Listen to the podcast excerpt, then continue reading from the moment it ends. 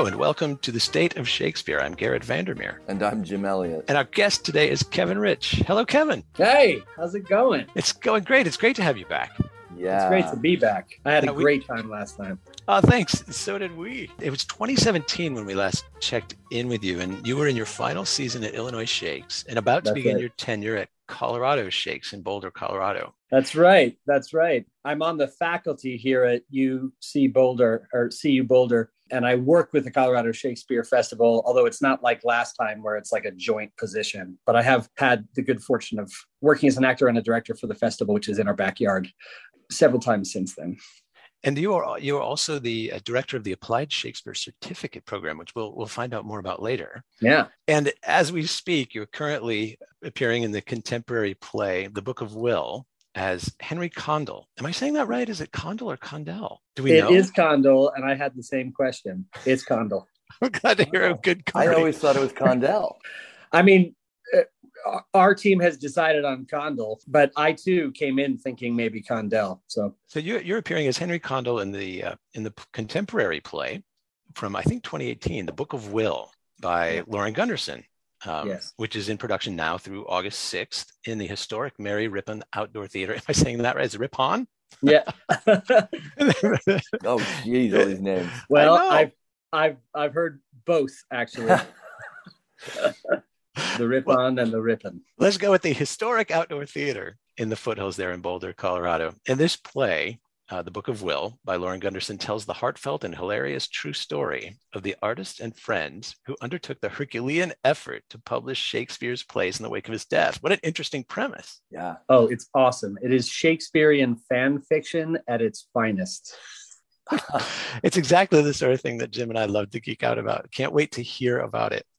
Now, this play is about the birth, birth of the first folio of Shakespeare, we assume, right? Yes. Yep. It's how that came to be. Now, we recently talked with Michael Whitmore from the Folger Shakespeare Library in Washington, D.C., which houses, among other things, a collection of original First Folio editions. And I just realized that the First Folio will be 400 years old next year in 2023. Yeah. Well, for those of us who, who, need a refresher, what is the First Folio? So, well, and I, you know, I'll speak kind of from because Lauren Gunderson clearly did her homework. Um, and you know, there's so much great research in the in the play. The first folio was primarily the efforts of two actors, Henry Condell and John Hemmings, who, after the death of William Shakespeare, decided to gather up all the plays and publish them. Uh, it is a collection of 36 of Shakespeare's plays. 18 of them had not been published before in quarto, you know, as a quarto or in any way. And so we can credit this first folio with 18 of the plays that would have been lost to time otherwise. And then the other 18 were sort of existing in various iterations. And the play kind of takes a deep dive into that. It opens with an actor saying the to be or not to be speech from the first quarto of Hamlet, uh, to be or not to be, the I, there's the point. Mhm. And the three King's Men who are still alive, the play starts three years after the death of William Shakespeare. And Henry Condell, John Hemmings, and Richard Burbage are sitting in a in a tavern and they're just complaining about the show they just saw and how so many of Shakespeare's plays are getting pirated.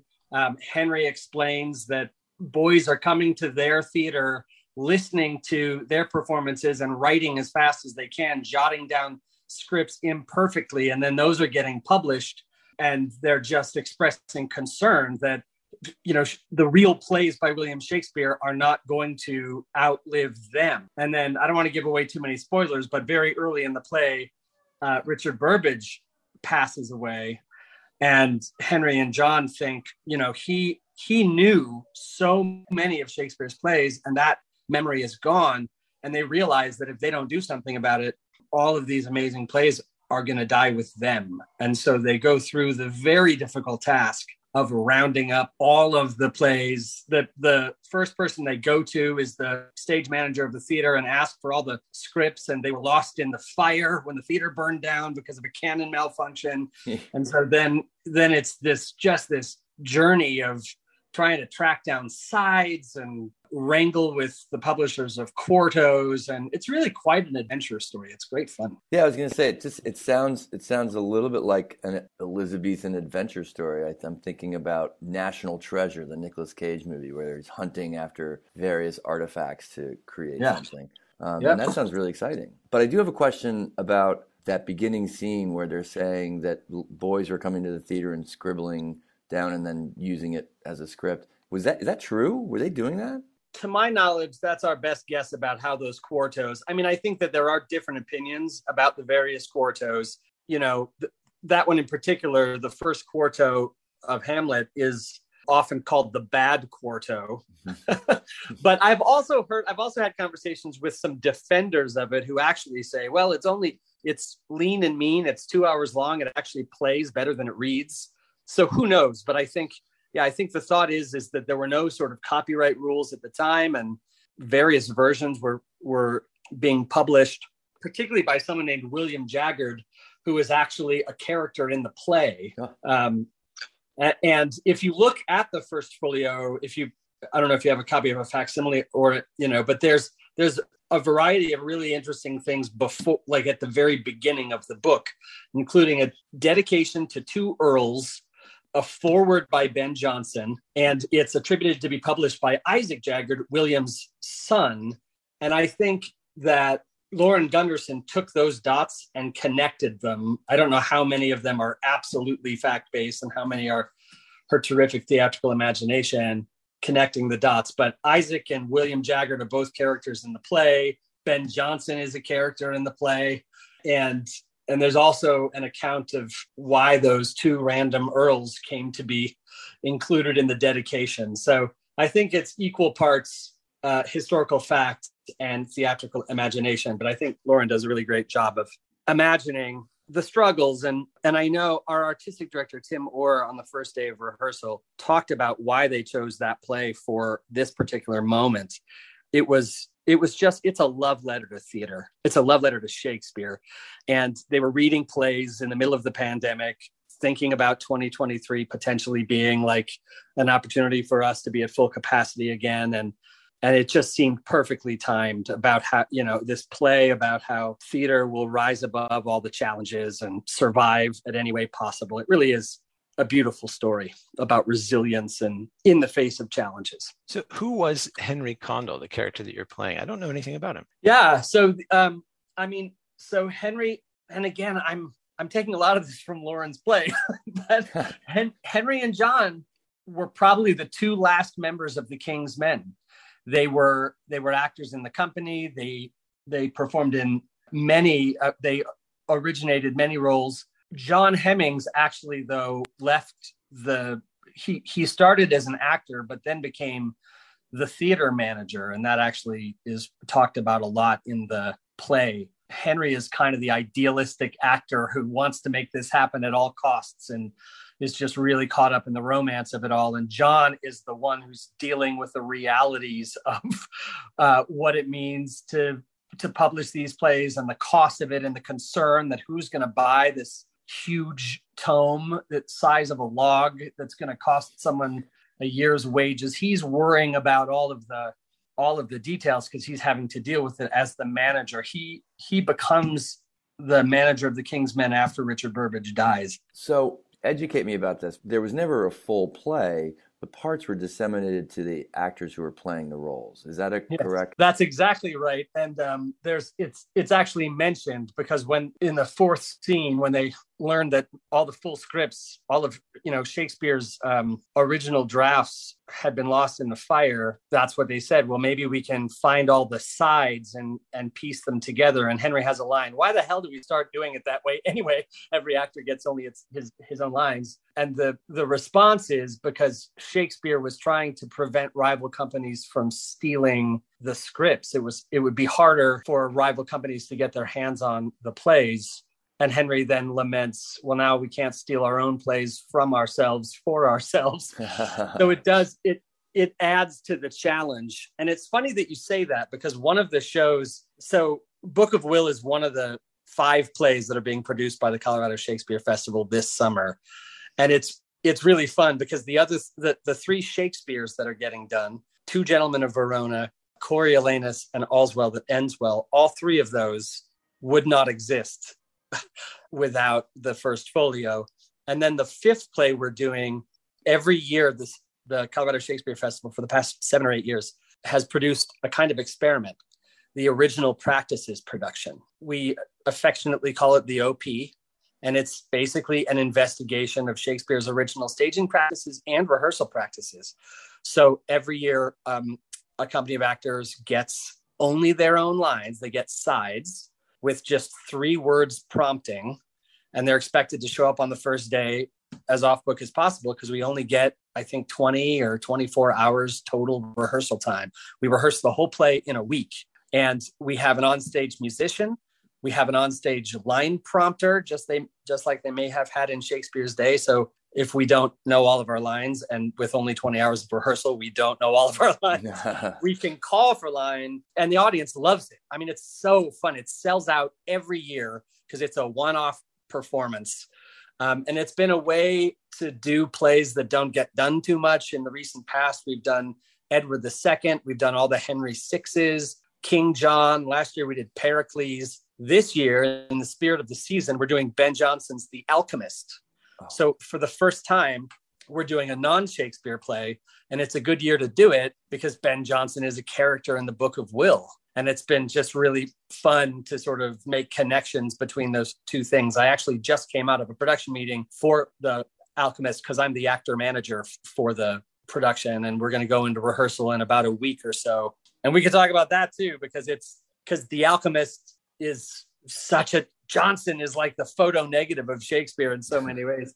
It's been fun to work on. What a tremendous accomplishment, given that they're just these sides. I also know yes. that with OP, the original practice, Shakespeare and this, the roles, you discover some pretty amazing moments. Yes, absolutely. I mean, it's, I'm sure you've noticed that a lot of Shakespeare's plays are very repetitive, where a line will get repeated three times. And if that's an actor's cue, then that's Shakespeare asking the other actor to sort of try to interrupt the other person. You know, there's all kinds of when when you investigate the plays through those practices, you're I agree with you. You make all kinds of discoveries. One of my favorite stories when we when what which play was it?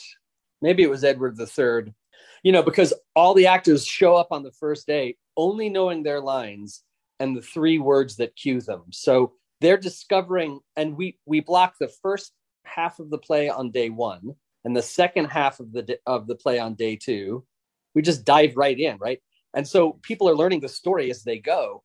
And i remember the actor playing queen philippa did not know she was pregnant. She didn't know she was carrying a child because she had no language about it. Right. and when somebody else talked about how she's with child the actor was like wow. So it's just discovery after discovery. It's built in. You know you you it's just it's a great listening exercise for actors because you actually don't know what's being said to you until the moment that it is being said. Yeah that's just so exciting. It's great fun and it's been fun to work on book of will alongside it because they're talking about these practices and they're talking about the sides and ben Jonson is distinguishing himself from shakespeare about how he you know because the alchemist is such a different play shakespeare i like to say it's you know, if it's Shakespeare's warm country heart versus Jonson's cold city brain. Um, if Shakespeare took the side of every character in his plays, Johnson takes no one's side. It's pure satire. It's set in contemporary London in the neighborhood in which the Blackfriars, you know, in, in which the performance is happening. It's just so different from Shakespeare in so many ways. And that's talked about in Book of Will. But is Lauren Gunderson's work, she's done a lot of work where she takes Shakespeare and she spins it on on its head. You know, plays like Exit Pursued by a Bear, yes, and The Taming. Is that an example of applied Shakespeare, or is that just a different category altogether? I mean, I would say it is. Here, we've been using applied Shakespeare as kind of an umbrella term for a lot of things. You know, how, how Shakespeare might be applied in various ways. And so as part of the program, I teach a Shakespeare and community course where we're surveying really exciting applications of Shakespeare outside of the traditional commercial theater, like Shakespeare in prisons, Shakespeare with veterans. There's a Shakespeare and autism program at The Ohio State University. Really interesting sort of ways of intersecting Shakespeare with specific populations or looking at it through a specific lens. But I also think that new plays that are in conversation with Shakespeare's plays, that's applied Shakespeare, that's applying Shakespeare to new work. And I would go a step further and say that that's what Shakespeare was doing. I mean, Shakespeare was primarily an adapter.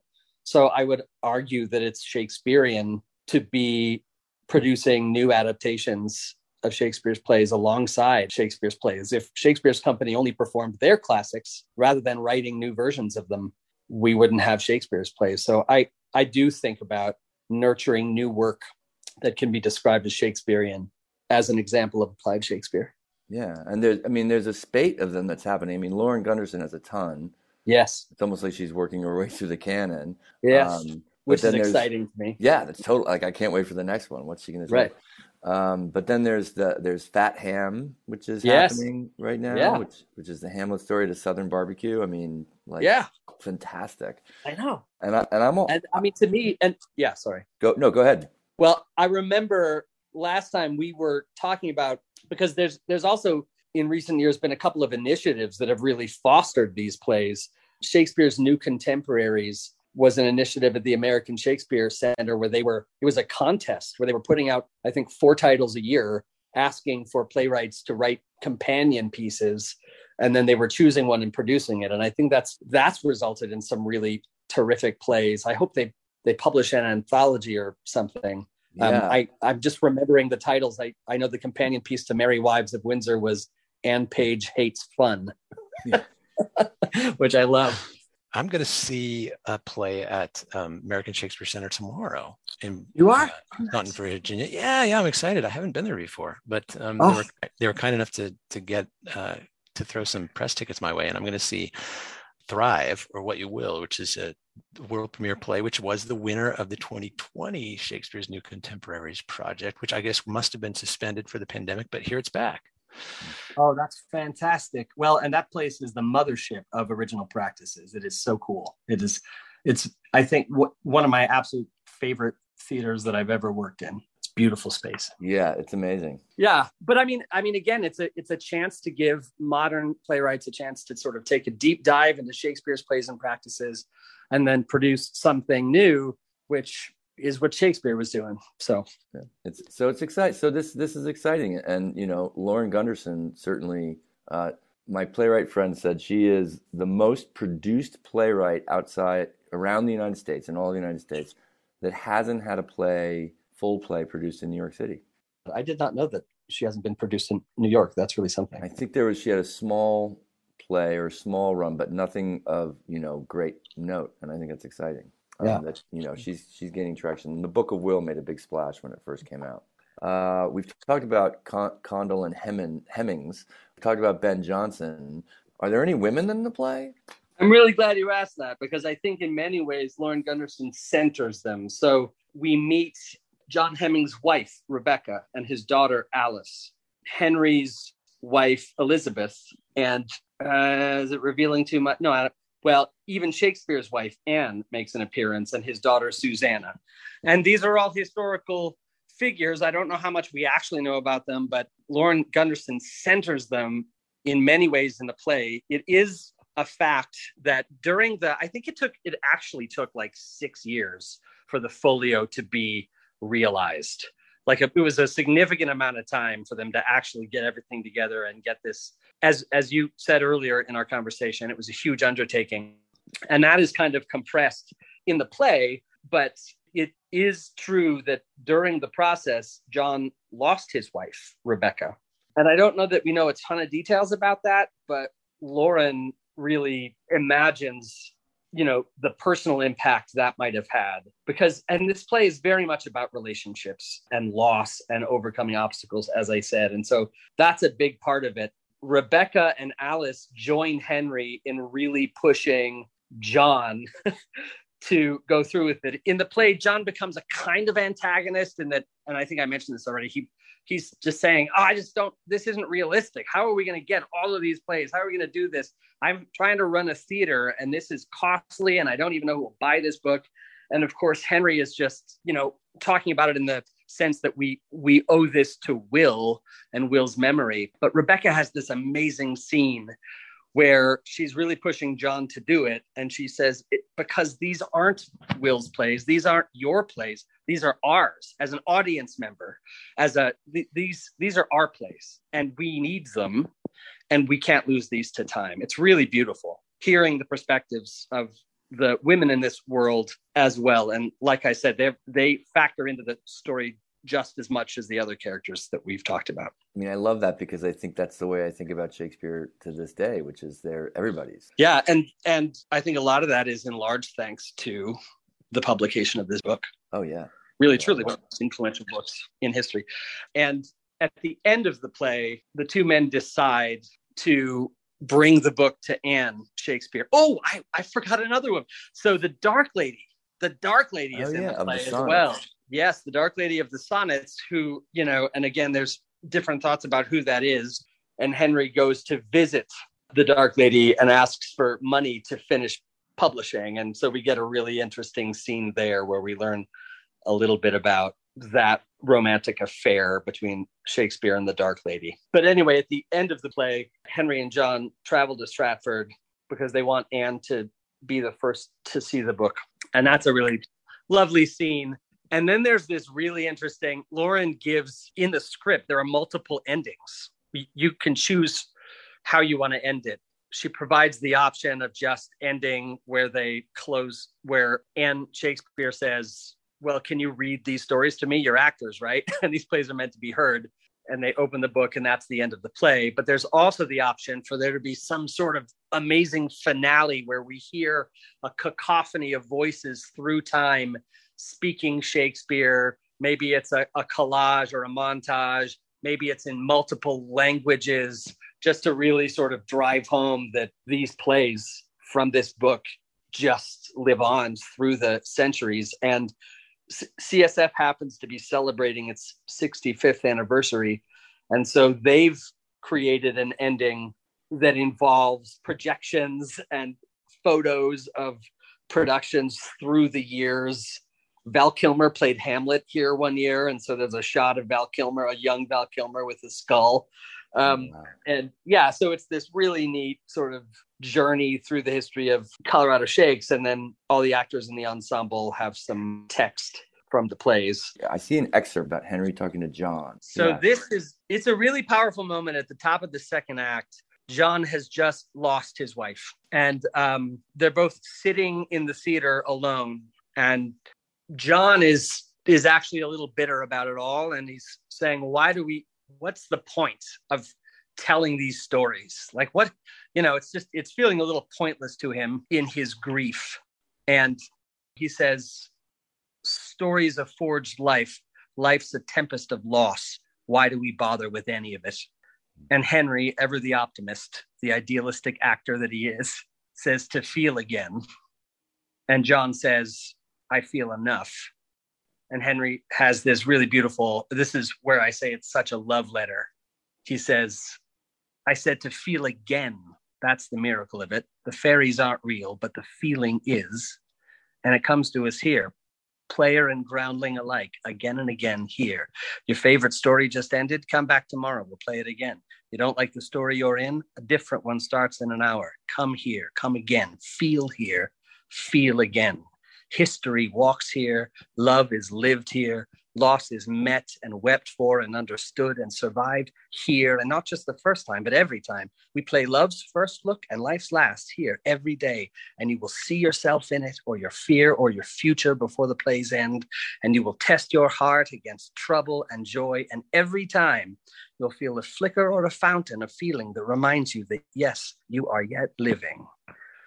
And that is more than God gives you in his ample silence. And then it ends, and we players stand up and we look at the gathered crowd and we bow because the story was told well enough and it's time for another. And it is amazing to perform that in this beautiful outdoor theater, having an actual balcony to look at, you know, when yeah. I'm talking about the love scenes. And it, yeah, it's just, it's a love letter.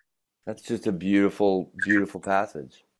And to our listeners who happen to be in the Colorado or Denver area or or within reach of, of Boulder, Colorado, they'll have a chance to to see this play, the Book of Will, and others in this beautifully curated season that you have uh, for your 60, did you say 65th year? Yes. I think it's the second oldest Shakespeare festival in the country. And this play is running through August 8th? Yes. Kevin Rich, thank you so much for joining us today. Thanks, guys. A pleasure. Thanks, Kevin. It's been Thank great so having you back. It's been great being back. This is so fun. Well, I'm Garrett Vandermeer, And I'm Jim Elliott. and thank you for listening to The State of Shakespeare. Thanks for joining us for the State of Shakespeare podcast. We invite you to visit stateofshakespeare.com for more episodes, information about each of our guests, and the Shakespeare text you heard on the program, and much more. And we welcome you to join the discussion by liking us on Facebook. That's www.stateofshakespeare.com. Thanks for listening.